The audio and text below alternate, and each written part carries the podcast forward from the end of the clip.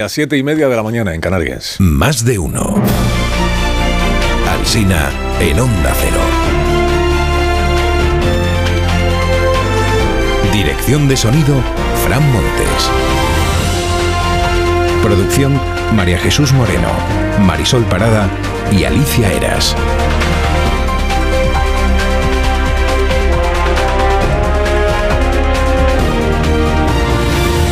Pues aquí seguimos, desde las 6 de la mañana estaremos hasta las 12 y 20 como siempre y a partir de las 12 y 20 pues la programación local de cada una de nuestras emisoras. Hasta ese momento pues le seguimos dando una vuelta, sigo presento a los contertulios de esta mañana.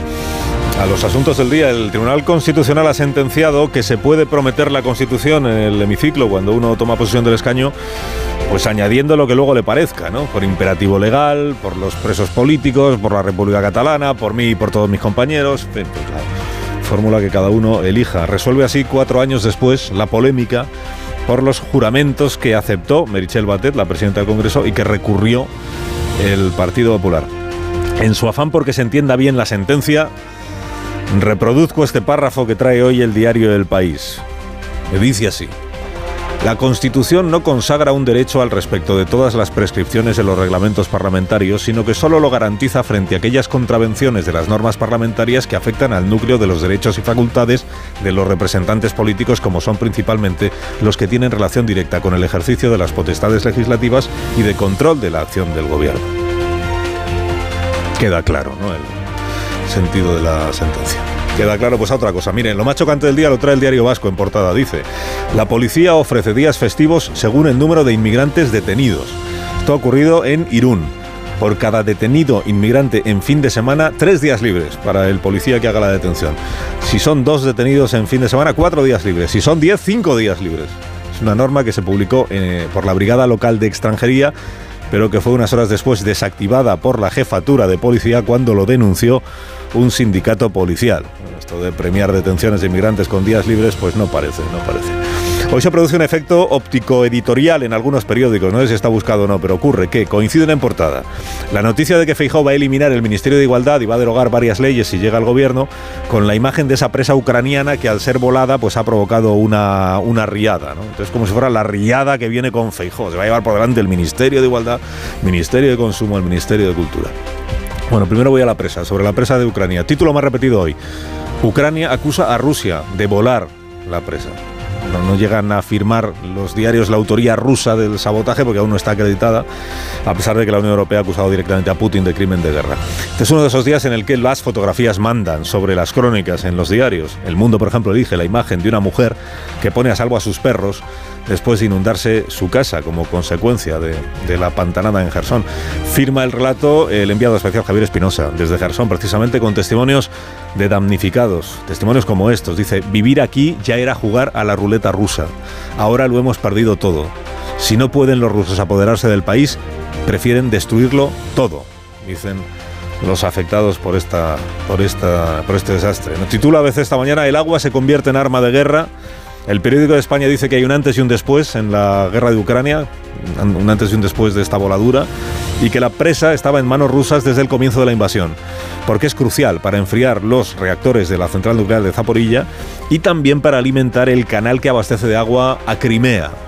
La consecuencia directa de la pantanada, aparte de los pueblos inundados, es que convierte el cauce del Dnieper en una zona muy pantanosa y eso condiciona cualquier ofensiva ucraniana que obligue a cruzar el río, como explica en el mundo Alberto Rojas. De Feijó, de Feijó, que es un asunto también muy destacado hoy en los, en los periódicos, de Feijó, la vanguardia es quien más destaca en su portada lo que dijo aquí el señor Núñez Feijó, la razón es quien menos lo destaca en su portada, aunque luego lleve dos páginas en páginas interiores. El español le dedica un editorial a lo del Ministerio de Igualdad. Dice, Feijó no debe arriar la bandera de la igualdad. No es justo degradar las políticas de igualdad por el hecho de que Irene Montero y Ángela Rodríguez Pam hayan sido una calamidad. Infolibre lo enfoca de esta manera. Dice, Feijó desprecia la existencia del Ministerio de Igualdad en un país con 1.205 crímenes machistas. Los cronistas del país titulan que la precampaña entra en el choque ideológico. Leo la crónica como comienza, dice, la campaña empieza a calentarse. El cruce entre los dos grandes partidos entró ayer en materias muy sensibles, troncales, en esta legislatura.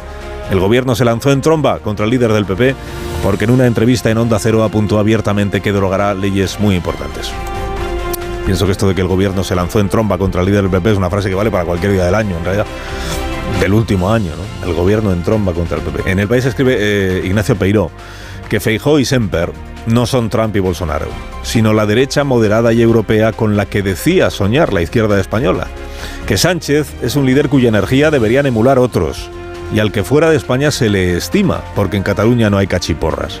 Que Vox se ha acomodado a los gobiernos autonómicos después de abominar de las autonomías y que no hay niños desfilando mientras cantan el cara al sol allí donde gobierna Vox. Y que una de las tradiciones españolas, concluye Peiró, es ver al PP como el partido que ordena la casa después de la fiesta. Escribe Teodoro León Gross en el ABC que esta va a ser la campaña del sujétame el cubata, que teniendo todo perdido, la apuesta de la Moncloa pasa por desafiar la lógica, probando suerte a golpe de sorpresas. El Confidencial sostiene que los varones críticos del PSOE acuden al Comité Federal del sábado con ganas de cantarle las 40 a Pedro Sánchez. Le han hablado ya en privado Lambán y Paje. Atención. En el Heraldo lo que destacan es que el PSOE de Aragón se resiste al plan de Ferraz para colocar de cabeza de lista a las generales a la ministra Pilar Alegría. De Sumar y de Podemos, pareja aún desparejada, también se escribe mucho en los diarios. Tensión en la izquierda, dice el país. El acuerdo en Sumar se enreda. Iglesias intoxica, dice ABC. Iglesias ataca a la desesperada mientras Díaz ya hace campaña, dice el mundo. Podemos provoca un nuevo lío con Sumar. El pacto inexistente con Esquerra, dice la vanguardia. Los de Junquera dicen que no saben de qué les están hablando. Los de En Común dicen que son los de Podemos los que están diciendo que tienen una negociación con vosotros. La guerra de reproches devora a la izquierda es el título del confidencial. Araquiri en directo, dice Alberto Surio en el correo. En el español esta frase de un exdirigente de Podemos sobre Pablo Iglesias y el resto de la familia política. Dice el exdirigente, han humillado a todo el mundo y ahora la gente no les tiene cariño. Quien a hierro mata, a hierro muere. El Independiente añade esta mañana que los comunes, los de Ada Colau, son víctimas de la proyección mediática de Pablo Iglesias en Cataluña, porque es colaborador todas las semanas de Jordi Basté. Y revela el Independiente sondeos internos que sitúan a sumar sin Podemos en los 18 a 22 escaños, que es más o menos lo que tenía Izquierda Unida. Público destaca lo que llama vuelco en la investigación sobre Mónica Oltra. Dice que los correos descartan que se taparan los abusos de su exmarido. Y el diario.es apunta que este informe policial que ratifica la versión de Mónica Oltra estaba listo dos semanas antes del 28 de mayo. O sea, sugiere que se ha esperado a levantar el secreto para no favorecer o para perjudicar las expectativas electorales de compromiso en las últimas urnas. El país se ocupan del futuro de Rocío Monasterio.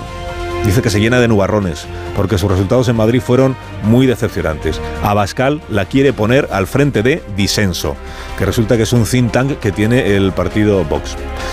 La razón, para la razón, el asunto más destacado del día es que el gobierno mantiene oculto el contenido del acuerdo que Pedro Sánchez firmó con Joe Biden. El acuerdo migratorio. Un abogado ha pedido conocer la integridad de ese, de ese acuerdo en aras de la transparencia y la respuesta que ha tenido el gobierno es que nanay, que no. Dice el editorial de la razón. Nada tenemos que oponer a que el gobierno tienda una mano a Estados Unidos, pero las obligaciones que adquiere la sociedad española con esa mano tendida deben ser claramente expuestas. Y Georgi o Georgi Gospodinov, que es un escritor búlgaro que está en Madrid promocionando su nueva novela que se llama Las Tempestálidas. Y declara hoy, dice, tanto en España como en Bulgaria hubo dictadura y luego hubo apertura y hay tristeza acumulada en ambos países. En su libro menciona, que las películas del destape español de los 70 tenían una gran aceptación entre los búlgaros como forma de esparcimiento erótico. O sea, resulta que la españolada era celebrada abrumadoramente en aquel país. Era la españolada a la búlgara.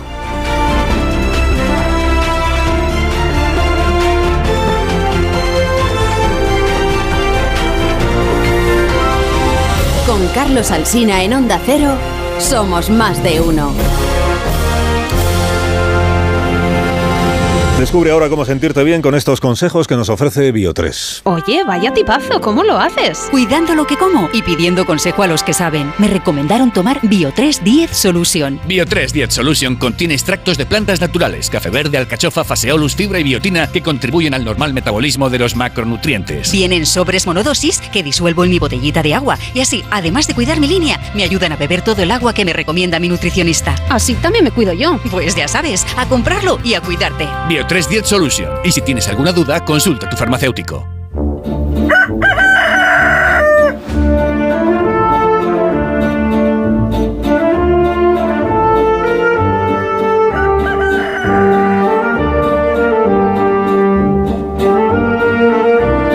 Aquí está el gallo a la torre como cada mañana a esta misma hora. Buenos días, Rafa. Buenos días, Carlos Alsina. Vamos a contar un secreto. A ver, querido oyente, tápele los oídos a los niños si los está llevando al cole, que no queremos quitarles la ilusión. A ver, vas a contar, ¿eh? A ver, ¿eh? En España no hay 22 ministerios porque todos sean necesarios. Hay 22 ministerios porque hubo que acoger a unas personas que tenían que ser ministro pues por sus escaños, por una cuestión de coaliciones. Luego es muy difícil convencer a un ministro de que su cartera es algo excesivo e instrumental, porque una parte sustancial de su trabajo consiste en convencer de lo contrario. Eso quizás sea lo más pernicioso de la proliferación de ministerios, que cada órgano inútil tiende a crear su propia función, y de ahí que esta haya sido la legislatura de la continua evacuación legislativa, que es una forma fina de llamarle a lo que la incomprendida PAM bautizó muy certera como la diarrea legislativa. No hay un ministerio que sea un templo, porque lo, lo que importa son las políticas que impulsa un gobierno, no como ordena las sillas a la mesa del Consejo de Ministros. Y de hecho, en esta hora grave para el socialismo, estoy convencido de que el PSOE se arrepiente muy sinceramente de que Igualdad dejara de ser una parte del Ministerio de Presidencia de Carmen Calvo para convertirse en todo un ministerio para que lo ocupase Irene Montero. Claro que ahora hay que fingir que es un templo y que tocarlo es una profanación, pero más allá de sobreactuaciones, ¿alguien se cree que toda competencia gubernamental requiere de un ministerio? Asuntos sociales, por ejemplo ejemplo. Pero si como igualdad ni siquiera tiene edificio propio y comparte sede con sanidad, quizás también debieran compartir ministro o ministra. Concluye, concluye la torre. Pues sí, concluyo con una pregunta. Mira, hoy en España hay un ministerio de ciencia, otro de educación, otro de universidades, otro de cultura. ¿De verdad no creen que concentrar todas esas competencias en un solo ministerio no solo es más eficiente, sino que es más eficaz? Que tengas un día estupendo, La Torre. Ahora discutimos sobre esta opinión tuya y gracias por madrugar con nosotros. Es mi trabajo. Gracias. Buenos días. Buenos días, Carlos Alsina. Nos Callahan para estas personas que vienen. Porque ellos ya saben que caminar es el mejor deporte, pero para que puedan disfrutar de sus paseos no deben olvidarse de llevar los zapatos adecuados, los Callahan, que están diseñados para caminar ofreciéndote siempre la máxima comodidad, adaptación y ligereza. Son los únicos zapatos que se adaptan a tus pies y a tu forma de caminar, fabricados con su exclusiva tecnología Adaptation que se adapta al pie y a tu forma de caminar. Pruébalos y notarás la diferencia de caminar con el zapato más cómodo del mundo. Los Callahan a la venta en las mejores zapaterías y en callahan.es. Tecnología, diseño y confort a buen precio. En tertulia esta mañana aquí en la radio está Antonio Casado. Buenos días, Antonio. ¿Qué hay? Buenos días. También Casimiro García Vadillo. Buenos Hola. días, Casimiro. Buenos días. Joaquín Manso. Buenos días, Joaquín. ¿Qué tal? Buenos días. Muy bien, muchísimas gracias por tu interés, que siempre es sincero. Eh, buenos es. días, Marta García ayer. Buenos días, Carlos. Buenos días, Amón Rubén. Buenos días también. ¿Qué para ti. tal, Carlos? Bueno, ¿por dónde queréis empezar? Eh, enseguida saludamos al líder de Coalición Canaria, que, mm, salvo grandísima sorpresa, va a ser el presidente de Canarias, de nuevo. Eh, de nuevo porque ya lo fue, no porque lo fuera en este momento, que era el señor Torres del Partido Socialista. Digo, ¿por dónde queréis empezar lo de, lo de Feijóo? Porque hay varias maneras de... de ten- Tenemos primero lo de los debates, que ya no hay debate. El debate sobre los debates quedó desactivado en el momento en el que el señor Núñez Feijóo. Es verdad que le costó, ¿eh? Le costó. O, no- o me costó. Eh, quedó desactivado cuando él dijo, bueno, un cara a cara sí que va a haber, uno por lo menos seguro. Tengo los de los debates, la desaparición de ministerios que ahora decía Rafa La Torre, la derogación de leyes, que son todos los aspectos interesantes. A mí me gusta lo de los debates. Debates, venga. Porque además, aparte de que sea lo primero que has nombrado, porque me parece significativo que, que el debate quedase zanjado cuando quiso Fijó que quedase zanjado. Es decir, si el día anterior Pedro Sánchez había implorado casi desesperadamente que se celebrasen seis debates, eh, ayer Fijó concedió graciosamente que se celebrase uno. Y eso es muy sintomático de cómo se ha invertido la condición del aspirante y el presidencial. Es decir, el presidente se comporta como aspirante que va a remolque y el quien debería ser el aspirante se comporta como presidencial. La verdad es que esto marcó mucho la actitud de Fijó durante, durante toda la entrevista, la determinación y la convicción que expresó y luego cuando dijo varias veces esto, esto queda grabado, ¿no? Esto queda o como, como, como afirmando que su palabra quedaba comprometida. como, eh, es una actitud propia de quien ya se ve en el Palacio de la Moncloa y creo que eso fue eh, buena parte de los esfuerzos de, de Núñez Fijo ayer tenía mucho que ver con eso. Yo creo que la, la clave del, debate o de los debates mmm, está en, de nuevo, una mmm, creación teórica desde Moncloa que consiste en lo siguiente.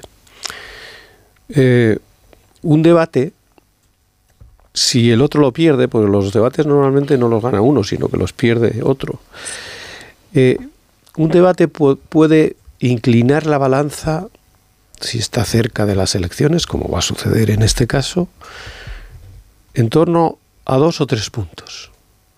O sea, esos son los cálculos que hacen estos teóricos de, de, de, de promocionar eh, este, este cara a cara.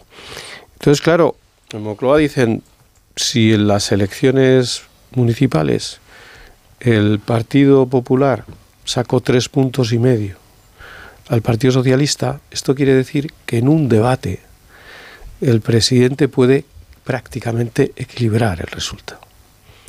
Con todo lo que tiene eso de protagonismo para el presidente, de épica, es decir, el, al final que salva la nave es el presidente del gobierno.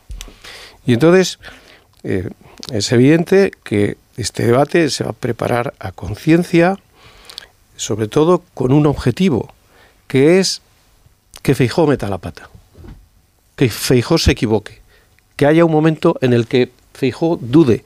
Claro. Eh, y esa va a ser la estrategia. Vamos a concentrar, se sabe que los mítines ya no movilizan nada, se sabe que hay un porcentaje de gente que ya tiene decidido el voto, pero ojo, en la última semana se decide, hay un 10%, más o menos, de personas que deciden el voto.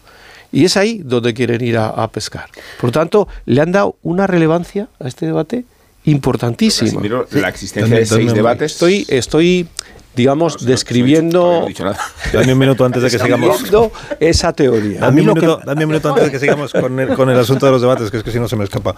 El señor Clavijo, que es el líder de Coalición Canaria, que noticia política de la jornada de ayer en Canarias es que ya hay un acuerdo entre es el primer acuerdo que el PP firma después de las elecciones del 28 de mayo no es con Vox es con Coalición Canaria para eh, intentar la investidura de Fernando Clavijo que es el líder de Coalición Canaria que ya fue presidente de esa comunidad autónoma señor Clavijo buenos días Hola, muy buenos días. Buenos días. Eh, ¿qué, ¿qué, falta para eh, poder dar por hecha su, su, investidura? Porque suman ustedes, creo que 30 y...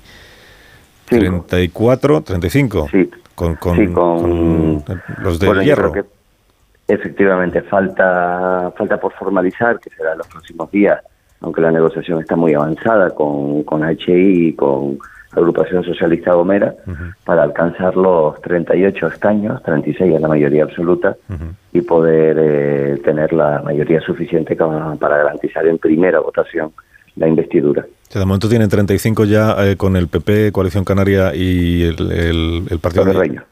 El Herreño, eh, estos son 35 en Parlamento de 70, o sea, y ya le falta a la agrupación socialista La Gomera para superar la, la, mayoría absoluta, pero usted da por hecho que ese acuerdo también se va a producir, ¿no? Que va a haber 30. Está muy avanzado, sí. Las conversaciones están muy avanzadas, por lo tanto, eh, ya tenemos los textos y, y procederemos eh, entre hoy y mañana a la firma de, del acuerdo de estabilidad. Y tienen ya repartidos, esto siempre es importante, los las consejerías, eh, los sillones, los puestos de responsabilidad, quién se ocupa de la cuestión económica, quién se ocupa del urbanismo, por ejemplo. Bueno, nosotros no, nos hemos centrado en hacer un programa de gobierno, primeramente, y ese ha sido el trabajo de las dos comisiones eh, que hemos eh, cruzado los programas electorales de las cuatro organizaciones y eso nos ha permitido, que fue lo que firmamos en el día de ayer, pues eh, alcanzar el acuerdo del programa de gobierno con áreas de responsabilidad, no consejerías porque hay que definirlas todavía, uh -huh. pero sí con las áreas de, de, responsabilidad que cada organización política va a dirigir. y eso yo creo que no, nos permite la tranquilidad de, que al final no nos estamos poniendo de acuerdo en los sillones, sino en cómo vamos a resolver los problemas de los canarios y cómo vamos a poder administrar el futuro bastante incierto que se nos va a presentar en los próximos años con, con una Unión Europea que probablemente vuelva a la instalación de las reglas fiscales y a la contención del gasto después de, eh, a nuestro modo de ver, el derroche eh, absolutamente de este gobierno socialista y de Podemos. Eh, ¿Está usted anunciando políticas de ajuste para la sociedad canaria? Estamos, estamos anunciando políticas de mejor mayor eficiencia en el gasto público, porque es muy probable que todo el endeudamiento en el que se ha sustentado la acción de gobierno, mm. sin resultados reales para los servicios públicos, en el caso de Canarias, y también en el de España, pues todo eso al final probablemente a partir del 1 de enero de 2024 se tenga que devolver. Y eso efectivamente pues nos va a dejar un país y una Canaria francamente peor que la de hace cuatro años, eh, con unos servicios públicos eh, más ineficientes y eso va a requerir gestión, seriedad la gestión, menos, eh, digamos, improvisaciones y desde luego menos gasto público improductivo, que yo creo que es lo que nosotros, eh, con el programa con el que nos presentamos, en este caso a presidir la Comunidad Autónoma de Canarias, es imprescindible que la productividad del trabajador público, es imprescindible que, el, eh, la, que la eficacia de ese gasto eh, se traduzca en unos mejores servicios a los ciudadanos, cosa que no ha ocurrido en estos años. Claro, con la, con la firma de este acuerdo demuestran usted, Coalición Canaria, y el señor Domínguez, que es el Partido Popular de Canarias, que no coinciden con Feijó en lo que lo suyo es que gobierne la lista más votada, esto que Feijó llama el, el pacto de los listos perdedores frente al gobierno de la lista más votada. En este caso los listos perdedores son ustedes. Bueno, nosotros eh, al final, eh, si se quieren cambiar las reglas de juego, yo creo que es perfectamente válido y yo siempre he defendido eh, que las listas, pues al final las listas electorales le dan un poder a los partidos políticos eh, que no se corresponde con la, con la democracia. Yo siempre hemos creído en las listas abiertas y si realmente eh, se necesita cambiar el sistema electoral español, pues nosotros estaríamos encantados, ¿no? Pero eh, cuando te beneficia, pues no pasa nada, es democrático, como ocurrió la legislatura pasada en seis de las ocho islas de Canarias, que el Partido Socialista no ganó, pero acudió a pacto inclusive con el Partido Popular para desbancar la coalición canaria, y cuando te perjudique, eh, pues entonces eh, no es democrática la ley electoral. Las reglas de juego cuando comienza el partido son para todos iguales y a partir, el a partir de ahí el presidente de Canarias lo eligen los diputados, igual que los alcaldes lo eligen los concejales. Eh, por lo tanto, si se quiere cambiar, se quiere ir a dos vueltas, se quiere ir, pues bueno, a un sistema de listas abiertas, nosotros estamos encantados. Pero ahora lo que hay es que efectivamente evidenciar que el gobierno de izquierdas con Podemos que la legislatura pasada gobernó Canarias ha sido severamente castigado. Podemos ha desaparecido, por ejemplo, del arco parlamentario mm. y las fuerzas políticas que apoyaron pues han tenido un retroceso importante. Es cierto que el Partido Socialista concentró todo el voto de la izquierda y le permitió ganar, pero desde luego no le permitió gobernar, porque además el Partido Socialista también perdió dos escaños. De una mayoría de 37 se han quedado una mayoría de 29. Han perdido ocho escaños por el camino. Eso es lo que propicia un gobierno alternativo desde que la ciudadanía a través de las urnas ha expresado que se configure y es lo que estamos haciendo, configurando con un programa de gobierno para los próximos cuatro años eh, en Canarias. Y desactivando a Vox, ¿no? Porque los diputados, creo que son cuatro, los diputados que ha obtenido Vox en el Parlamento Canario mm, no tendrán ya ningún ningún papel una vez que ustedes pacten ya con los otros grupos que faltan, el, los del Hierro y, y los de Curbelo, pues ya está hecha la mayoría absoluta y Vox queda convertido en un en un actor, digamos, irrelevante o, muy irrelevante. Sí, efectivamente, queda neutralizado. Yo creo que todas las fuerzas políticas en Canarias tenemos que hacer una reflexión. Cuando en una sociedad canaria que es moderada, muy centrada, eh, pues hay un importante número de ciudadanos que ven como la solución de sus problemas un partido como Vox, significa que el resto lo estamos haciendo mal. Yo creo que eso también es una autocrítica que tenemos que hacer en estos cuatro años, porque lo considero o consideramos que Vox no es la solución a los problemas canarios, pero sin embargo hay una parte importante de ciudadanos que lo que, e insisto, eso debe hacer autocrítica al resto de las formaciones políticas, debemos hacerlo, porque desde luego eh, el ciudadano cuando vota no se equivoca, esto de echarle la culpa como Pedro Sánchez o algunos a los ciudadanos diciéndole que no saben lo que votan, los ciudadanos saben lo que vota perfectamente. lo que tienes que tener la humildad suficiente para reconocer que a lo mejor tú no lo has hecho bien y por eso el ciudadano vota así. Nosotros estamos preocupados por esto y desde luego estamos haciendo autocrítica y reflexión de por qué hay pues más de 70.000 ciudadanos en Canarias que creen que vos podés resolver sus problemas. Y una última cuestión, eh, Clavijo. El acuerdo que alcanzan ustedes ahora es para el Gobierno de Canarias y para el Parlamento Autonómico de Canarias, pero esto abre la posibilidad de que eh, Coalición Canaria, lo tradicional es que obtenga al menos un escaño en el Congreso de los Diputados en las elecciones generales. Esto abre camino a que el diputado o diputados de Coalición Canaria, ante una hipotética investidura del, presidente del PP, del señor Núñez Fijó, eh, estuviera por la labor de hacer presidente al, al candidato del Partido Popular, ¿no? Bueno, se tienen que dar las circunstancias. Y iba a decir que hay tiempo, pero no hay tiempo porque hemos convocado las elecciones de manera tan precipitada. Pero mm, ahora mismo nosotros siempre separamos el posicionamiento en Madrid con el posicionamiento en Canarias. Ahora bien, eh, Coalición Canaria ha dado apoyo y estabilidad a distintos gobiernos de España a lo largo de estos últimos años. Nosotros siempre estaremos en disposición de poder sentarnos a negociar algo bueno para España, pero bueno para Canarias, que es lo que nosotros siempre denominamos la agenda canaria pero habrá que esperar a que los ciudadanos voten y a partir de ahí pues vamos a ver las circunstancias, qué tipo de gobierno se puede configurar y desde luego cómo, va eso a implicar a Canarias. pero vamos, de que repita Pedro Sánchez como presidente del gobierno, ustedes no tienen mayor interés, ¿no? Bueno, nosotros tenemos interés en que Canarias se atienda. Y Pedro Sánchez a Canarias no la ha entendido, no la, ni la ha entendido ni la ha atendido en estos últimos años. El ejemplo más evidente es la isla de La Palma, ¿no? Mucho viaje en Falcon, mucha presencia, pero la sociedad palmera le, dio un severo castigo por una nefasta gestión del volcán de la isla. Dije que era la última, pero era la penúltima, porque Casimiro García Vadillo quiere rematar la conversación. Buenos días. ¿Usted cree que el caso de Tito Berni o caso mediador ha influido algo en el resultado electoral? Bueno, es difícil valorarlo. Eh, es cierto que en Fuerteventura, por ejemplo, que es el epicentro del caso del Tito Berni eh, han tenido en el Partido Socialista un, severo revés, ¿no? Pero, pero desgraciadamente no sé si han sido lo, suficiente.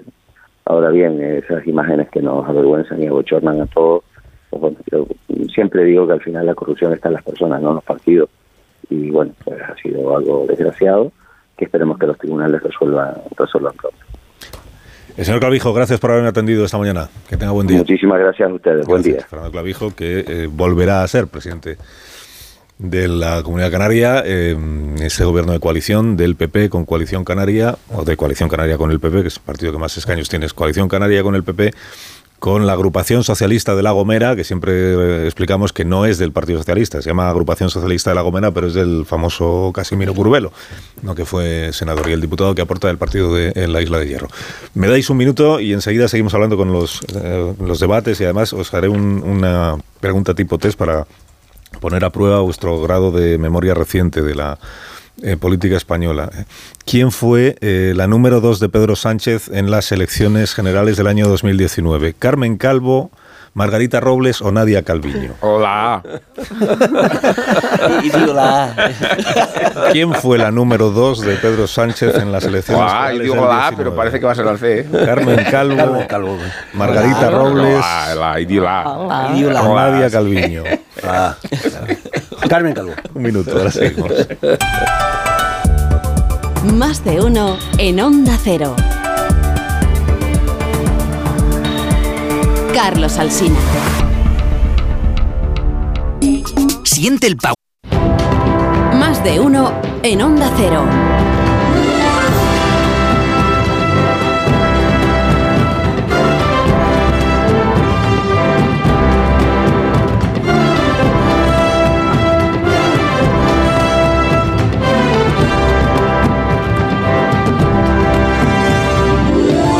Y cuatro minutos, una hora menos en Canarias. Antonio Casado, Casimiro García Vadillo, Joaquín Manso, Marta García y Rubén Amón analizan para usted los asuntos de la jornada. Antes de que Casado y Amón, que sé que queréis decir algo más sobre el tema de los debates, es que no, hemos puesto el... es, una, es un resumen de los seis minutos que tardó Núñez Feijóo ayer en confirmar que al menos un cara a cara con Pedro Sánchez sí que hará, porque al principio pues lo decía de una manera que no concretaba, no concretaba, hasta que costó, pero concretó. Desde luego, por supuesto, se debatirá en la forma y en el contenido que se acuerde, sobre todo una vez conocido quiénes son las personas que se presentan a las elecciones y cuáles son sus líderes. Por supuesto se debatirá eh, cara a cara, o sea, usted con Sánchez, Sánchez con usted, o está pensando en debates en los que haya más gente. Yo no estoy pensando en ninguna fórmula concreta porque eh, iría en contra de lo que acabo de decir. Se reúnen los equipos de campaña y establecen eh, cuáles son las fórmulas. Pero yo ya digo, por supuesto que se debatirá. Pero no me dice cómo ni. Ya le he dicho cómo. ¿Será cara a cara o no será cara a cara? Usted sabe que el interés de los medios es ese, si va a haber un cara a cara no entre los tengo dos ningún problema o vamos a, tener un debate a 17 que es otra No cosa. tengo ningún problema a tener un debate cara a cara con el señor Sánchez. Uno. Al menos uno. Quiero Alcina, pero... Quiero que me diga, ¿va a haber un cara a cara entre Sánchez y yo en esta campaña electoral? Va a haber un cara a cara entre el señor Sánchez y yo en la campaña electoral. Pero fíjate que tú estás Una hablando. petición, una petición, dígame Ordenó usted el es- código rojo. Tú estás hablando con él y él está respondiéndote en el, a sabiendas de que es él el que decide el número de debates, los contenidos. O sea, es el mundo al revés. Por eso digo que no solamente la cuestión esta de los debates, que parece efectivamente que va a ser él el que va a decidir si los hay o no los hay, si son cara a cara o no son cara a cara, si son dos a cuatro. No, no. También en esa pasión derogatoria que, que le entró ayer en la, en la entrevista por decir, eh, por decir, pues esta ley sí, esta, esta no, de esta una, una parte, de esta eh, la otra, el, el número de ministerios que van a desaparecer. Todo eso, ¿qué quiere decir? Que prácticamente eh, se da por hecho, damos por hecho en los circuitos eh, políticos, en los circuitos mediáticos, en los informes de las consultoras, se está dando por hecho ya que esto no tiene vuelta atrás. Es decir, se permite decir cuáles van a ser sus primeras medidas, eh, se le pregunta cuál va, cuál va a ser su, su equipo económico. Se le ha convertido ya en el, en el titular, no en el aspirante. Está, eh, están los papeles cambiados. Eso es, eso es yo creo, el alcance del, hecho eh, eh, de que se haya convertido el- la entrevista de ayer, eh, donde Alsina, con, con este hombre, con, con Feijó, en el centro del debate de toda la, de toda la política nacional. Eso es lo que me, lo que me parece importante. Que ya prácticamente se da por descontado eh, que va a haber un cambio, que va a haber eh, un salto de, de, de Feijóo de la derecha a la, a la Moncloa. De ahí la desesperación, por eso, Casimiro, eh, no, estoy con- con- de acuerdo contigo lo que decías, y la proliferación de debates obedecía precisamente buscar más márgenes de riesgo. Más debates hay, más oportunidades tendría Feijó de confesar que es un narcotraficante y darle a la campaña un vuelco tan grande que Sánchez podría recurrir y convertir en su única esperanza. Eh, el problema es que la propia precipitación de la fecha ha llevado a Sánchez a un extremo que le impide incluso eh, utilizar los argumentos de los pactos con Vox, que estamos viendo que ni se van a producir ni son verosímiles en las comunidades autónomas. ¿no? Sí, pero Eh, las corporaciones municipales tienen que ser, ¿eh? Sí, pero las corporaciones municipales eh, tienen dinámicas, yo creo que distintas. Muchas se resuelven eh, con la, al final con la mayoría simple del candidato más votado y, y no forman parte de la idea de los cogobiernos que den vuelo a un acuerdo programático que condicione políticas ultraderechistas. ¿no? Yo, yo creo que, que- que esa baza también la tiene perdida y en su propia desesperación, la única esperanza de Sánchez es que Feijó cometa un error de estos descomunal. Pero, pero por eso yo creo que el providencial don tancredismo de, de Feijó, heredado de Mariano, creo que es más interesante y más inteligente que nunca. Eh, creo que la campaña pasa por no cometer errores, por dejar a Sánchez cocerse en su propia angustia y por eh, preservarse de errores que puedan contraindicar su, su posición de ventaja, que es la posición de ventaja que le ha dado una inercia merecida por los resultados de las elecciones del 28M y difícil de contrarrestar ya, como decía Antonio, ¿no? Es que es que oponerte a, una inercia tan tan fuerte Es arriesgada también esa inercia. Eh, el error puede ser ese, confiarse demasiado, sobre todo en un momento en el que es tan anómala una votación en verano en la que es tan tentadora la Sí. abstención. Puede ser eh, exceso de complacencia. A mí los debates, de verdad, me parece que cuantos más hubiera mejor. Estoy de acuerdo en que tiene poca credibilidad Sánchez cuando lo hace en nombre del intercambio de ideas después de todos los monólogos que nos ha ido encadenando en esta legislatura en la que no ha parecido que dialogar con tanto decreto ley estuviera en absoluto en sus prioridades. Es verdad que lo hace porque necesita arriesgar y Feijó lo necesita menos.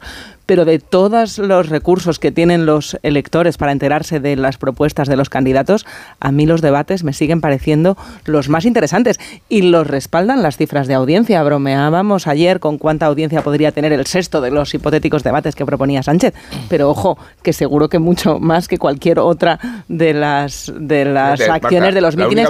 Nueve millones y medio de espectadores. Tuvo el segundo de los debates en 2019. La única ventaja que veo yo en los 50% debates de cuota de pantalla. ¿eh? para Feijó es que el tiempo por fin estaría pautado y reglamentado, no como ha sucedido en el abuso de circunstancias y de condiciones del Senado, ¿no? Y que podrían- Donde el, el tiempo de réplica Habría era más minúscula. espontaneidad, habría más espontaneidad. en, eh, y eso que son muy encorsetados, lamentablemente encorsetados por, por petición de los equipos electorales, los debates a los que se someten en España los candidatos, que lo decíamos ayer. por eso- por mientras no puede no- ser a discreción por eso- de lo bien o mal que le venga Mientras a un no se regule el tema de los debates, los debates serán siempre utilizados a conveniencia de cada una de las partes. Claro, pero Es decir, reivindiquemos lo cada importantes uno juega que su- son. Sí, pero eso hay más que allá de que sea estratégico para Sánchez, que estoy de acuerdo que lo es eh, y, que, y que es oportunista, vale, es oportunista, pero qué mejor eh, mm, eh, herramienta que esa para que veamos a los dos, a las dos personas con posibilidades de ser presidentes del gobierno retratarse, retarse el uno al otro, intercambiar parece ideas. que Lo que estoy diciendo es que hay que regularlo, porque si no se convierte en un, en un intercambio de, de, de, Que no es por, de conveniencias. que no es por eh, cambiar de tercio, que sí, eh, quiero decir que el, el tema, el debate sobre los debates quedó, se terminó ayer, en mi opinión, porque Sí. Pero ¿Por lo qué? Pues porque el día anterior teníamos al presidente Sánchez diciendo hagamos seis debates, uno cada lunes por la noche. eh, casi nadie se tomó en serio la posibilidad de que eso prosperara, esa es la verdad.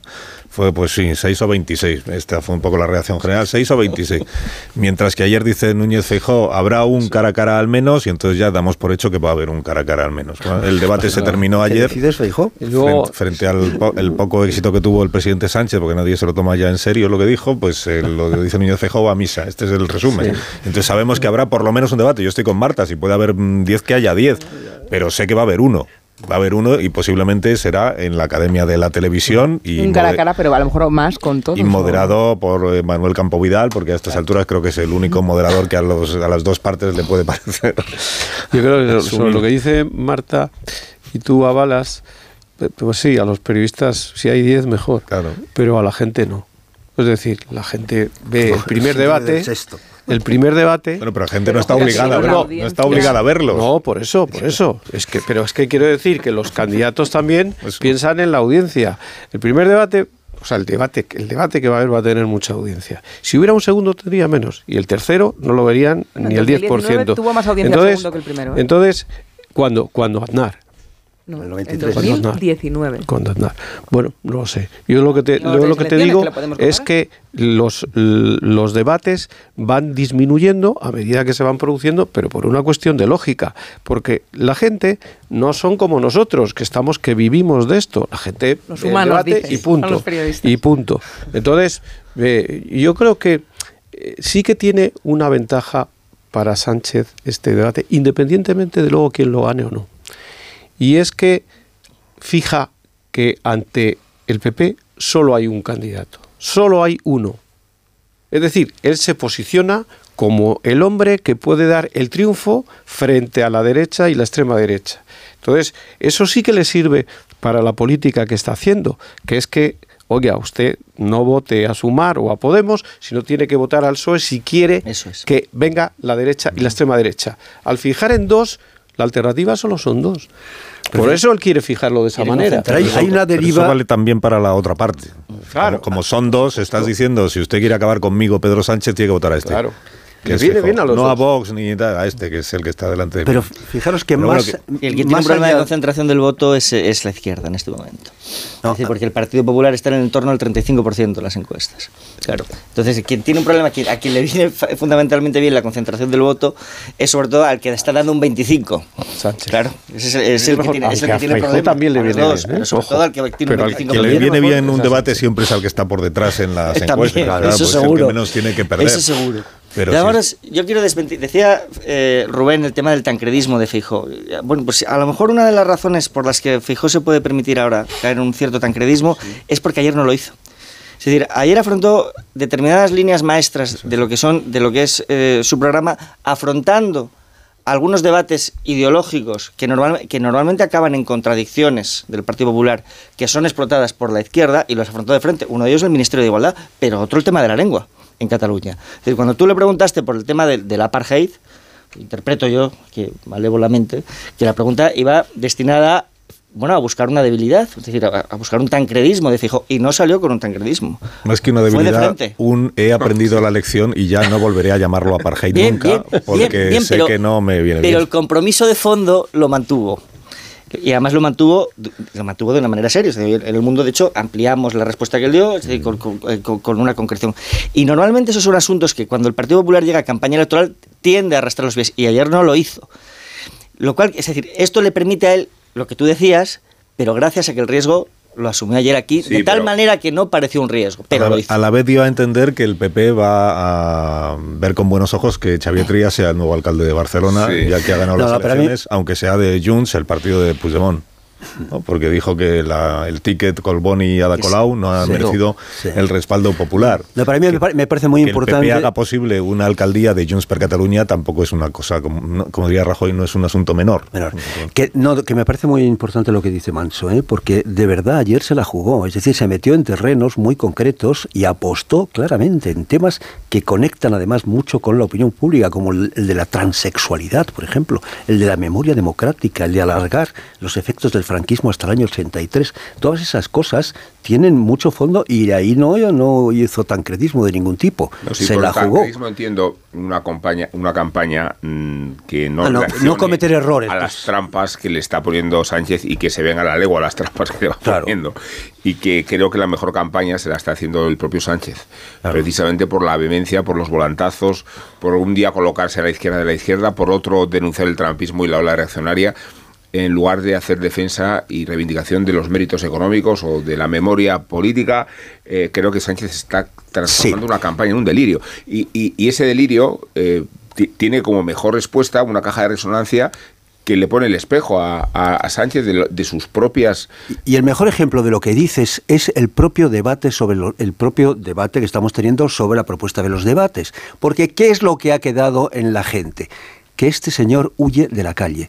Esto es lo que ha quedado en la gente. Ahora dice de lo, lo de los seis debates porque sabe que el contacto directo eh, con la gente en, la- en- en las calles es para él territorio comanche, es, es tierra hostil y por lo tanto, como se ha dado cuenta de que hay muchos ciudadanos furiosos que le están esperando para buchearle en la calle, mejor los debates, vayamos a los platós y dejemos la calle. Con esto es con lo que se ha quedado la gente. No sé, Antonio, y es la una gente, manera hay mucha también... gente y, se ve- y, y depende de a quién preguntes, a lo mejor lo que ve ya, es claro. que Feijó huye de los debates, que Sánchez hu- huye de la calle, pero que Feijó tiene miedo a enfrentarse con Sánchez. Claro, depende de a quién le preguntes. Quiere decir que la gente es muy variopinta, los votantes. Pero también. no me digas que no está bastante generalizada la primera impresión, la de que todo esto... Pero que no es contradictoria con es la segunda. Uno huye de la calle hombre, y el claro. otro huye de los platos. Claro, y de- sí, depende también a quien, a quien le preguntes, claro, la interpretación que se hace, porque ahora, de repente, ahora todos los analistas de, de- de la Moncloa están encantados con la decisión de adelantar las elecciones. Y, a- y cinco minutos antes no remedio, lo estaban. es decir, qué remedio, Antonio. tú le pregu- tú- bueno, claro, Claro. pues, pues prue- prueba. Tienen que de- estar siempre encantados con lo que haga Prueba de lo barato que es el debate político y prueba de la banalización en la que se ha convertido Fíjate la lo que, política lo que dijo el otro día Nadia Calviño, que lo yo creo que lo sorreamos aquí ayer o antes. El sábado hace unas declaraciones, se va a la feria del libro y mm, pues tiene la suerte que hay un reportero de televisión española y entonces le hace una entrevista de cinco minutos. Y entre otras cosas le pregunta el reportero, ¿usted estaba al tanto de que el presidente iba a adelantar? Estamos hablando de la vicepresidenta primera del gobierno de España. Y dice Calviño, no, no estaba al tanto. Pero añade, que esto es lo más significativo, dice, hablé con el presidente sobre la situación política el domingo y el lunes. El lunes. Sánchez anunció el adelanto electoral a las 11 de la mañana del lunes. Hablé eh, con el presidente el domingo y el lunes.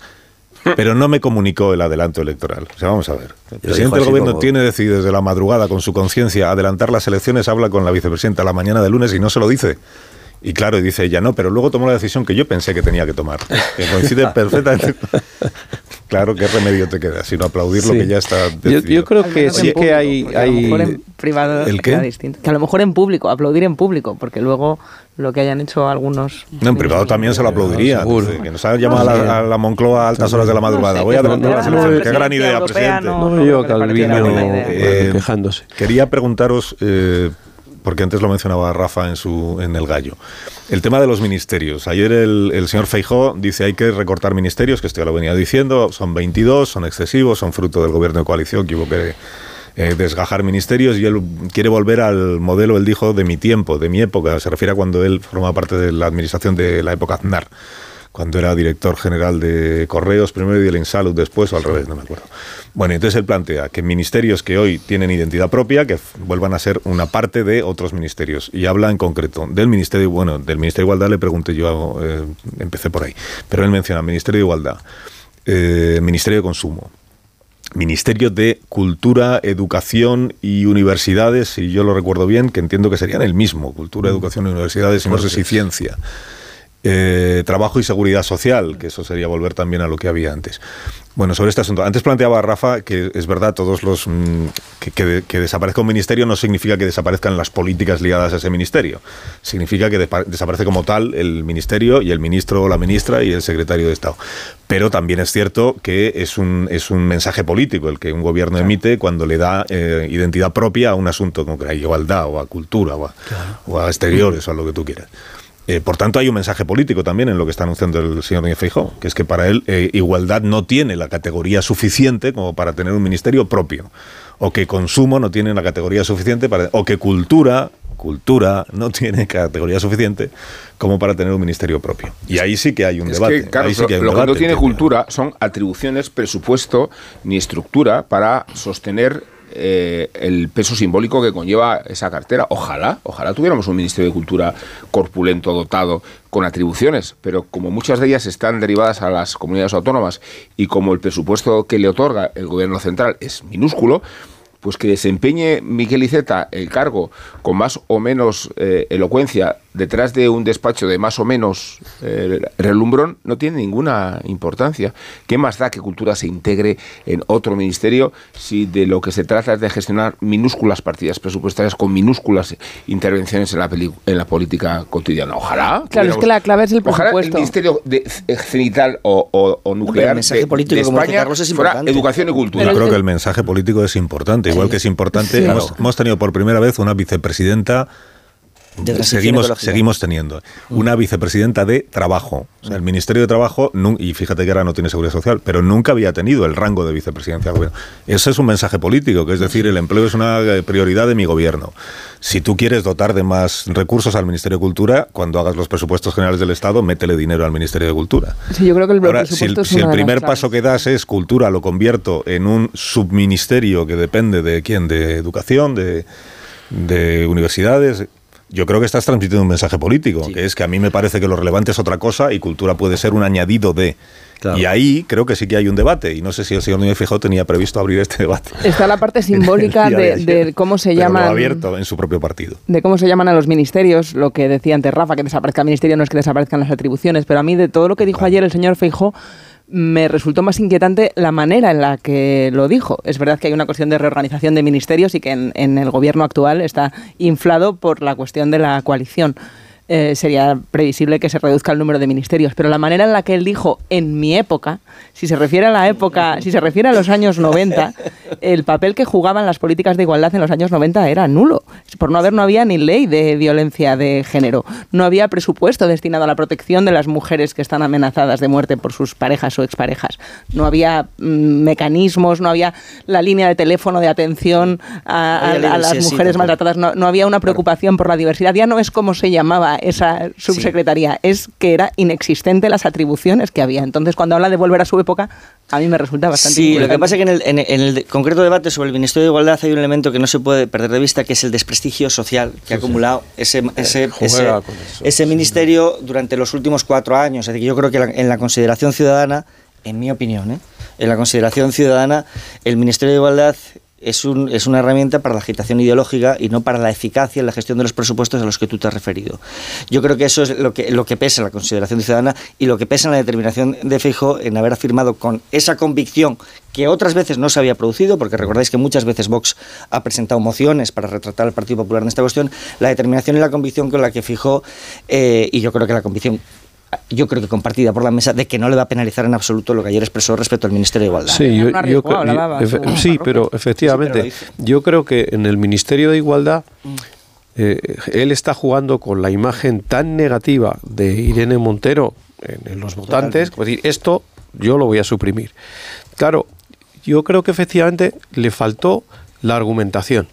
O sea, si él te dice, vamos a suprimir el Ministerio de Igualdad, pero la política de igualdad va a ser prioritaria para este gobierno y va a estar incluida en todos los ministerios con una prioridad, oye, pues la cosa sería distinta. Pero no lo dijo. Pero no lo dijo. Entonces, igual con el tema de los otros ministerios, es verdad que la gente, si se le pregunta, ¿usted cree que hay demasiados ministerios? Pues la gente te dice que sí, porque cree que hay muchos siempre, y tal. aunque o sea, hubiera 10, pero siempre, diría sí. eso es así. También es verdad una cosa, si este gobierno no hubiera sido de coalición, claro. seguro que habría mucho menos ministerios. Es Quiero que decir que es la que al final... hipertrofia ministerial el- viene de la necesidad de conceder exacto, carteras a- exacto. a A, persona- gente dice, oye, el Ministerio de Universidades... Pero, pero yo creo, Sí, claro. yo creo que, que lo tienes que argumentar bien, porque en el tema, por ejemplo, de cultura, pues, eh, mm, hombre, eh, otra cosa es que hubiera dicho que eh, en el Ministerio de Educación, cultura va a tener muchísimo peso porque le vamos a destinar no sé qué presupuesto, le vamos a... de- Vale, pero cuando tú hablas de quitar, es verdad que te queda el mensaje de que son políticas que a ti no te im- importan. Y eso tiene un peligro. Cuando esto toda la vida se resolvió con los nombres de los ministerios. Es que si tú dices, no voy a quitar el Ministerio de Igualdad, voy a hacer un Ministerio de Igualdad, eh, Derechos Bueno, Sociales. trabajo y seguridad social, por ejemplo, ahí Asuntos ciudadanos. Pero se llama así, Ministerio de Igualdad y todo lo demás. Y voy a poner a una ministra que lo va a hacer bien a diferencia de la que había hasta ahora. Es ¿no? que hay dos planos. Ese es ahí. otro mensaje. ¿no? Ahí él, él- él- él se movía en un plano únicamente, a mi juicio, práctico. Es decir, de reducción de gasto público. Es decir, no tiene ningún sentido burocratizar tanto la, la gestión, el- el- la gestión del- del- de la cosa pública en 22 ministerios. Y luego está la cuestión conceptual que sí, efectivamente, pero yo creo, hombre, yo supongo que cuando dice trabajo y seguridad social mejor en uno solo, mm, al que está quitando el de la seguridad social o al de trabajo, mm, se supone que va a seguir haciendo la función. Porque claro, aquí es que parecemos idiotas, coño. Evidentemente una cosa es el- la función, otra cosa es el órgano, una cosa es la doctrina claro. y otra cosa es el templo, como decía León Felipe. Y de que, que llevaba una doctrina que cabía en, el chaleco, pero creció, creció, creció y entonces nació el templo. Y creció, creció, creció y al final se comió a la doctrina, se comió al hombre y se comió todo. Pues esto es lo que está pasando aquí por, por las coaliciones o por lo que sea.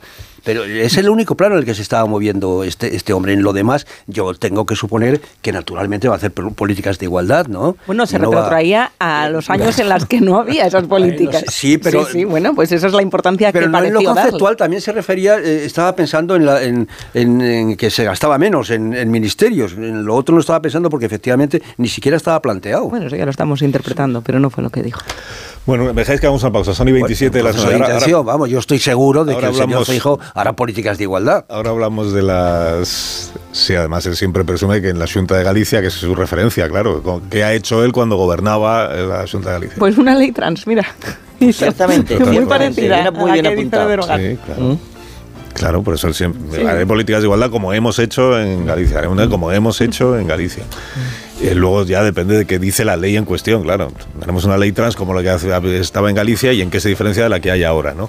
Pero bueno, también, si queréis luego hablamos de derogaciones, pero yo ya he avisado a los oyentes que en campaña electoral se promete que se va a derogar todo y luego llega la hora de la verdad y se deroga poca- bien poca cosa. Esta es la tradición de nuestro país. Ahí está Sánchez. La ley Mordaza. Derogar la ley Mordaza y no la derogó, derogar la reforma laboral y lo que hizo fue modificarla. Prometió derogar la prisión permanente revisable y ahí sigue la prisión permanente revisable. Devoluciones en sí. caliente. O sea, que ejemplos tenemos para... lo- igual que Rajoy, ¿eh? Rajoy prometió derogar la manera de elegir los jueces para cambiarla y nada, y no hizo nada. Eh, prometió, que más? Derogar la ley de plazos y tampoco derogó la de plazos. O sea, esto forma parte de la vida pública. Bueno, y 28. Entonces me habéis dicho que era Carmen Calvo, la número 2 de Pedro Sánchez en las elecciones del Hola. 19. Seguro que no era Nadia. Calviño. No. Una pausa, ahora mismo volvemos.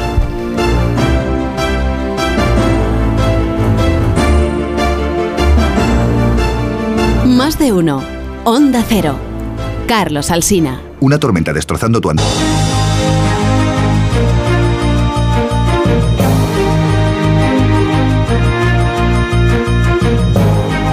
Menos 25 ya a las 10 de la mañana. Si queréis seguir con Feijó, seguimos con Feijó. Pero digo yo que algo habría que decir de lo que está pasando en lo que llaman los cursis el espacio. El espacio. el espacio atomizado, que es, es el space, que es lo que está a la izquierda del PSOE, ¿no? Esto que va desde de, pues, el compromiso en común, Errejón, El Drago, el Drago. Canarias, eh, las mareas, ¿qué más? Mm, Bueno, en fin, todo, Ese más, mundo. más Podemos, se entiende, más Podemos, claro. Que es esto de porque está muy entretenida, es, es- es- o sea, para seguirlo es como esto sí que es como seguir una serie turca, que, que están ahí eh, eh, Pablo Iglesias diciendo es que nos están vetando los de Compromís, los de Más Madrid o Más País y, y los de En Común. Que sale Valdoví y dice yo no estoy vetando a nadie. Que sale uno de Más Madrid, que es concejal me parece en el ayuntamiento, y dice hombre es que ponernos a, a Belarra y a Montero, que son las ministras menos valoradas, y entonces le dice Iglesias, claro, tú que, que llevas en el ayuntamiento, si no habían nacido todavía ni Irene ni Yone Belarra y tú ya eras concejal. Y los de En Común que dicen, pues a nosotros nos han dicho los de Podemos que están negociando a la vez con Esquerra Republicana para ir juntos. Y los de Esquerra que dicen, nosotros, que nosotros que nos registren, nosotros queremos un frente independentista, ¿no? Esto, o sea, está muy animada la cosa y así, pues hoy Yolanda Díaz se va a Doñana, que es un sitio pues pacífico así sosegado para empezar a hacer campaña sin saber todavía quién va a representar en la campaña, pues no sabemos si van a ir juntos o no. Pero es el día que se, es el día que se cierra, el, se tiene que cerrar la negociación. Viernes, el viernes. Es bueno, si te, Tres pero días Como quedan, termina el sí, sí. viernes, se supone que la Viernes. negociación habría como que el mercado hoy. de- Hoy habría que cerrarlo para que diera tiempo y a inscribir dos días, todas las... Es como Ayer el una- mercado de invierno, ¿no? Hasta las una- 23.59 del viernes. Una persona de ese mundo decía, bueno, no descartéis un acuerdo porque eh, Pablo Iglesias, o sea, se asume que Pablo Iglesias es el que lleva la batuta en esto, es partidario de no negociar de verdad hasta el último minuto. Para, para forzarlo mejor. Claro, les puede pasar como en Andalucía, que forzaron tanto que no llegaron a tiempo, ¿no? Yo, yo, fíjate, creo que es muy difícil, muy difícil para ese mundo aceptar que ni Irene Montero ni Yone Belarra, pero sobre todo Irene Montero, no vayan en las listas, es dificilísimo. Pero es que si Podemos no acepta ese acuerdo, es que Podemos se puede quedar fuera de todo. Sí. Ya O está sea, fuera de todo. de, de todo es de todo. Y de la otra manera, pues algo pillarán, ¿no? Pero que por cierto, se produciría una cosa muy curiosa, y vuelvo un poco al, al primer debate. Si Podemos se presentara, el tiempo en los debates electorales habría que dividirlos entre dos. O sea, Yolanda no podría tener el tiempo, tendría que repartirlo Es con. Podemos, que es importantísimo. Bueno, no, y los espacios electorales de las el dinero para las anteriores, papeletas, claro. No, pero mira, para empezar, eh, hombre, estaba muy bien lo de la paradoja de Teseo que, que mencionaba que mencionaba Marta. Para empezar, es que qué coño es en estos momentos ya Podemos. Porque ha ido eh, desprendiéndose de todos los elementos y ha perdido la esencia. Ya, ¿qué es Podemos? Ayer lo decía si, los- este- si, to- si es que los fundacionales no está ni uno de la Vescanza, el Rejón, todo se ha, se ha- se ha dispersado.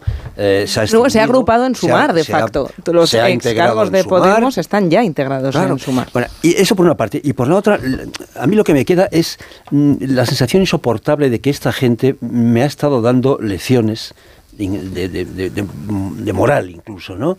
Explicando, moral explicando lo que era la, la- la casta, explicando que ellos estaban ahí por, por un servicio eh, solidario a, la- a la- a los más débiles, etcétera. Y ahora se ha quedado todo en un abrazo de culebras, en un, en, en un simple mm, vuelo de puñales por estar en la lista, nada más. Sí, pero es verdad que era Nada muy más interesante por la estar frase en- de Espinar, de que decías. Decía cuando- en un tuit ayer, ¿no? Que Podemos, decía, porque se preguntaba ahora Casado, que es Podemos, y ayer lo decía muy bien Espinar, que os acordáis que fue una joven promesa ¿no? del- de, la política. Y Fue decía en líder, tuit, líder en Madrid. Podemos y es Descansa, una marca que ya solo sirve para que ella vaya en una lista. Ella es Exacto. ella, Irene Montero.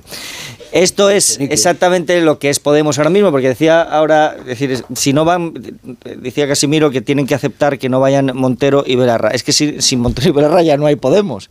Y son dos activos políticos que es muy evidente que ahora mismo son tóxicos, porque también es verdad que si se presentan por separado, las encuestas le están dando por debajo de un 3%, y por lo tanto la posibilidad de no ser nada.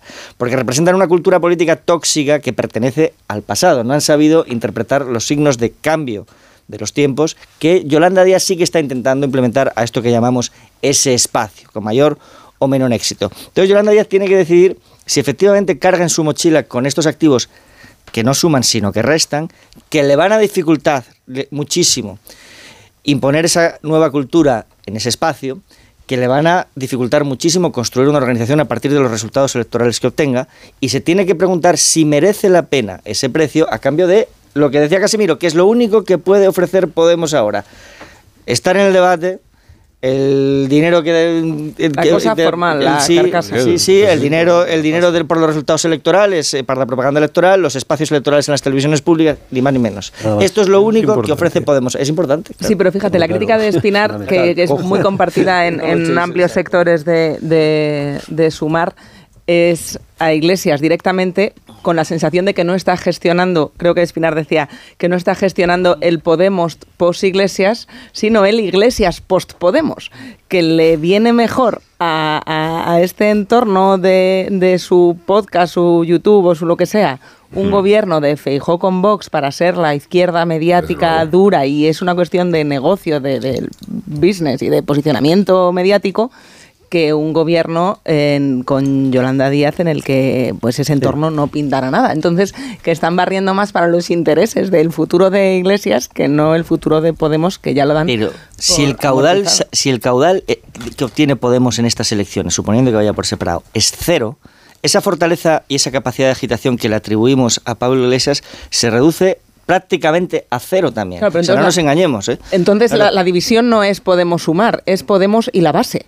Es que, es, es que lo tienen internamente. Lo que pasa es que eh, Podemos se ha ido eh, eh, en un flujo mm, vaciando para irse sumando, dado que las negociaciones de las cúpulas no se ponían de acuerdo, pues se han ido vaciando de facto para integrarse, en como las- estamos viendo con los las fichajes de Yolanda Díaz. Se ha producido una lección muy importante.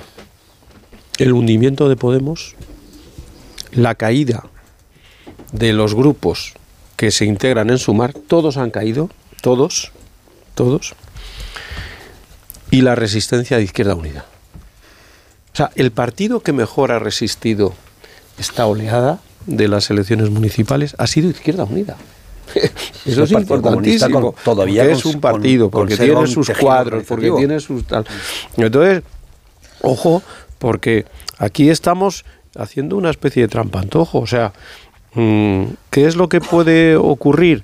Pues que si no suma la izquierda, o sea, la repetición, la resurrección de Frankenstein y el PSOE se va a la oposición, yo creo que el PSOE va a tener un buen resultado, un buen resultado, que no se va a hundir, vamos, que va a sacar 110 o 115 escaños y que lo que el, El el que va a sufrir, sí, y que el que va No a llega a sufrir 100 ni de broma, vamos. bueno, pues va- va- vamos a ver. Aquí nos comprometemos como hombre, la y, y que que la izquierda y que la izquierda a la izquierda, o sea, ese mundo, sea con Podemos, sin Podemos, lo que sea, se va a quedar en torno a 20, a 20 o a menos. eso es eso es lo que yo creo que va a pasar.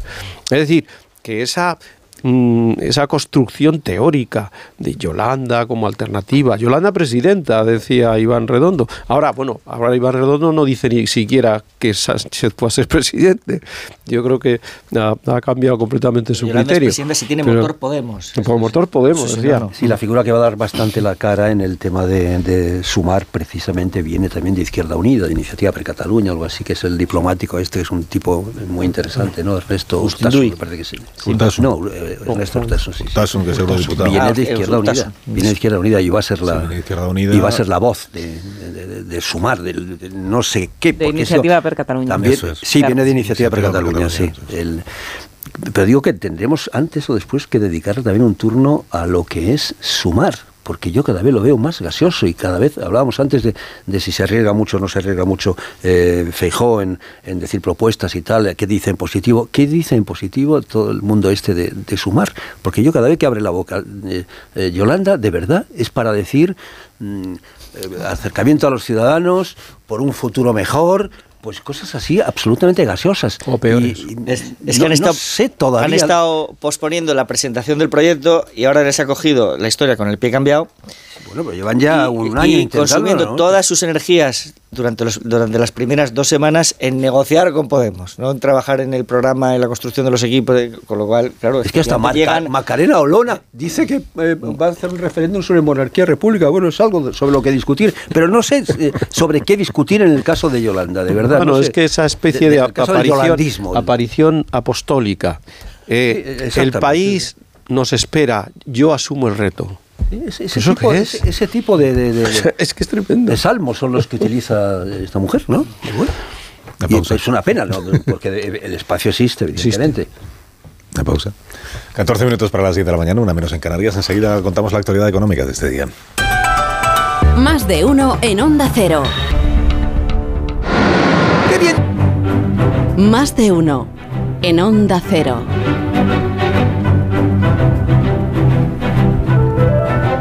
Entonces mis contertulios sostienen que la número 2 de Pedro Sánchez en el año 2019 en la lista de Madrid fue eh, Carmen Calvo, decíais.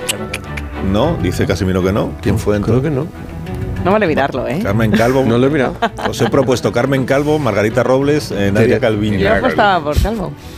Y la única, el único motivo de proponeros este. Ah, Carmen Calvo, sí. Es, ahora sí, este examen tipo test es demostrar que en realidad nadie se acuerda muy bien de quién fue Bueno, el número 2 de la lista, verdad. ni le importa a nadie. Que si tampoco. hubiera sido Nadia Calviño tampoco le importaba a nadie. Pues eso digo. Lo digo yo. porque el, el Partido Socialista ha iniciado ya, como es tradición en cada campaña electoral, el goteo este de filtraciones a la cadena, bueno, es igual, al- a otro medio, a un medio. El goteo de filtraciones de quién va a ir de número 2, de número 3, de número 4 en cada. Su pantalla amiga, ¿te refieres? Y entonces ahora esta mañana ya sabemos que la vicepresidenta Rivera va de número 2 del mm, señor Sánchez en Madrid. En otros tiempos el número 2 de la candidatura de Madrid, digo en otros tiempos, era como un importantísimo porque ahí estaban todas las claves del futuro de los partidos. Yo creo que a estas alturas en estas elecciones quién va de número 2 de Sánchez en Madrid es perfe- perfectamente irrelevante. Que no digo que sea irrelevante la vicepresidenta Rivera, ¿eh? que es- pero vamos, bueno, que la, la cuestión es que va de número 2 Teresa Rivera y que Margarita Robles va de número 4. Número 4. La última vez no sé si iba en el en qué puesto iba. Iba más arriba o más abajo Margarita Robles la última No, vez. me parece que iba por Bueno, una provincia bien. andaluza, ¿eh? Sí. Ah, no se presentó por Madrid. Bueno, Ah, Cádiz, a lo mejor, no sé. Ah, que esta es otra. creo sí que era por Cádiz. Esta es otra, que cuando no se... Que a veces se presentan por, por Madrid, a veces se presentan por otra candidatura para asegurarse que salen, y en fin. Pese a bueno, no haber visitado bueno, nunca. Los paracaidistas, la- ¿no? Pese a no haber visitado nunca ni conocer la ciudad a la, a la que ellos representan. Sí, esto suele... Es- Bueno, eh, Maroto, por- eh, Maroto, el del PP, en- Sí. eh, que se presentó la última vez por Por dónde, Segovia, por... no. Segovia. No sé, para, no, para, Sí, para sí, ir por, sí. para ser senador por designación autonómica, Bueno. ¿no? Era. Hola Ignacio Rodríguez Burgos, buenos días. Hola, muy buenos días. La actualidad económica, ¿por dónde pasa esta mañana? Pues mira, los mercados europeos han levantado hoy, han levantado hoy el cierre, han abierto sus puertas con signo medio. La cosa, como siempre, va por barrios y por plazas. La plaza de Frankfurt de Londres está ahora mismo ligeramente en rojo, en cambio sube la de Madrid. El gran prote- tres décimas arriba sube. El gran protagonista de la mañana es el grupo textil Inditex que avanza un 5% en estos instantes. Y es que la empresa que preside Marta Ortega, la dueña de Zara, de Pull&Bear, de Massimo Dutti, entre otras enseñas, presenta unos beneficios de 1.168 millones de euros en su último trimestre fiscal. Esto supone un incremento del 54% en sus ganancias y las ventas superan los 7.600 millones de euros. Nunca había tejido tales beneficios en toda su historia, la verdad. Nunca había tejido beneficios. hilado. Por favor. Ahí, hilando, hilando. ¿eh? Bueno, la cosa es que hilo a hilo, pues eh, ahora mismo tiene pues 5.800 establecimientos en todo el mundo y eso que ha cerrado 600. Tiene 600 menos, aún así ha vendido más. En la bolsa también sube SACIR, AENA, además la OCDE mejora previsiones en todo el mundo. En España pues creceremos un 2,1. En cambio, atención, algo que viene influido por los tipos de interés y los altos precios, se hunde la compra de venta de viviendas un 20% menos en abril. ¿eh? Y las hipotecas se desploman un 32%. y estos son datos de quién? Pues son datos de los notarios. Es decir, de los señores que después terminan firmando la hipoteca. Sí ¿eh? El colegio oficial de notarios te dice que se ha desplomado las hipotecas un 32% en abril y un 20% la venta de casas. Así está la mañana y aún así el precio de la vivienda subiendo un 3,5% arriba, según el INE. Acaba de salir ahora. Gracias Ignacio. Hasta ahora. Y que tengas muy buen día. Gracias. Ramón, ¿quieres indultar a alguien en esta mañana? Bueno, me diríais que es muy oportunista sumarse a los elogios cuando el futbolista se marcha, o que los expongo precisamente porque se marcha. Pero he de confesar que he profesado a Benzema una devoción secreta, clandestina, y convierto este indulto en un ejercicio asombroso de fair play, ponderando desde el antimadridismo cualidades que me cuesta mucho trabajo admitir. Quiero decir que la aversión al Madrid no me ha impedido identificar el talento, la clase, la visión de juego la profundidad, la estética y la inteligencia y que la Liga Española se resiente de una baja cualitativa, por mucho que Benzema nos haya demostrado la relación sospechosa del Madrid y el punto de penalti. La propia despedida del futbolista, claro, se produjo desde los 11 metros, aunque sería injusto, digo, restringir su ejecutoria a la categoría del especialista de penales, que dicen los argentinos. Benzema ha sido un delantero creativo y venenoso, y un delantero atípico que tanto se reconocía en el gol como en la asistencia y en el juego solidario. Valía de elogios, Carlos. No pienso decir que remataba de cabeza igual que lo hacía con la bota derecha que con la izquierda, aunque acabo de decirlo. Pero sí voy a evocar este pasaje de Rosa del Monte respecto a la marcha de Benzema en la Liga Árabe. Mucha suerte a Benzema. Si yo fuera hombre musulmán y con varios hijos, también me iría a Arabia Saudí a ganar 200 millones en dos años. Y siendo mujer católica y sin hijos, también me iría.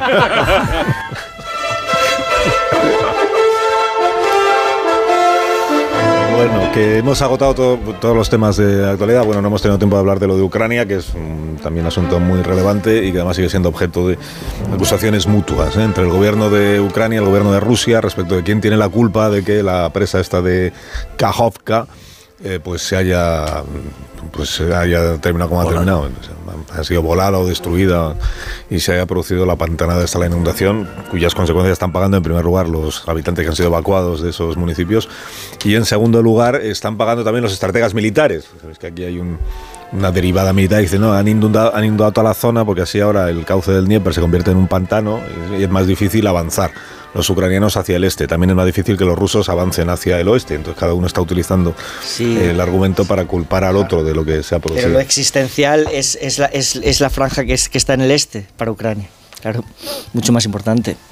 Pues de esto ya hablamos otro día, porque os tendréis que marchar, ¿no? Que tendréis cosas que hacer. Estaréis deseando que Marisol Parado regale otros Callahan, dos en la misma mañana, para Esto poder es, caminar esta- adecuadamente. estamos que lo tiramos. Y Sí, además, mira, eso. les va a venir bien para la lluvia, porque saben que caminar es el mejor deporte, pero hay que ir siempre con el zapato adecuado. Los Callahan, que están diseñados para caminar, ofreciéndote siempre la máxima comodidad adaptación y ligereza, fabricados con su exclusiva tecnología Adaptation, que se adapta al pie y a tu forma de caminar y combina las mejores pieles naturales, forros transpirables antimicrobianos y plantillas extraíbles. Pruébalos y notarás la diferencia de caminar con el zapato más cómodo del mundo. Los Callahan a la venta en las mejores zapaterías y en callahan.es. Tecnología, diseño y confort a buen precio. Hasta aquí hemos llegado en la tertulia de esta mañana. Os deseo que tengáis un día estupendo y ya pues seguimos de- analizando las cuestiones pues la semana que viene, por ejemplo. Adiós, Manso, que tengas un buen día. Hasta la próxima semana. Joaquín tendrá pues muchísimas cosas que hacer porque es director del diario El Mundo. O sea, eso Lo vas- te- y lo lee mucha gente. Eso te absorbe el día. Casimiro ¿Qué García? Vadillo, pues ¿Qué lo mismo, ¿no? Que es Hasta el la director semana del. Independiente. Entonces tiene que ahí Hay que dar el tiene que echar ahí una peonada como corresponde, porque para eso es el jefe. Antonio Casado, pues es uno de los comentaristas más influyentes del Confidencial, ¿verdad, Antonio? Pues también tendrá ahí No que lo creo. trabajar. He leído hoy. Adiós, Antonio, gracias. que tengas buen día. Marta García ayer hasta mañana Hasta y mañana. Rubén Amón hasta mañana también. Que también estamos liados nosotros, ¿no? Enseguida llegamos a las noticias. ¿Estamos liados? No lo sabía. Liados Con cosas que hacer, ¿no? Muchas cosas que hacer. Ah, perdona, que no lo sabía. Que, Por favor, que no me he dado cuenta, perdón. Más de uno. En Onda Cero.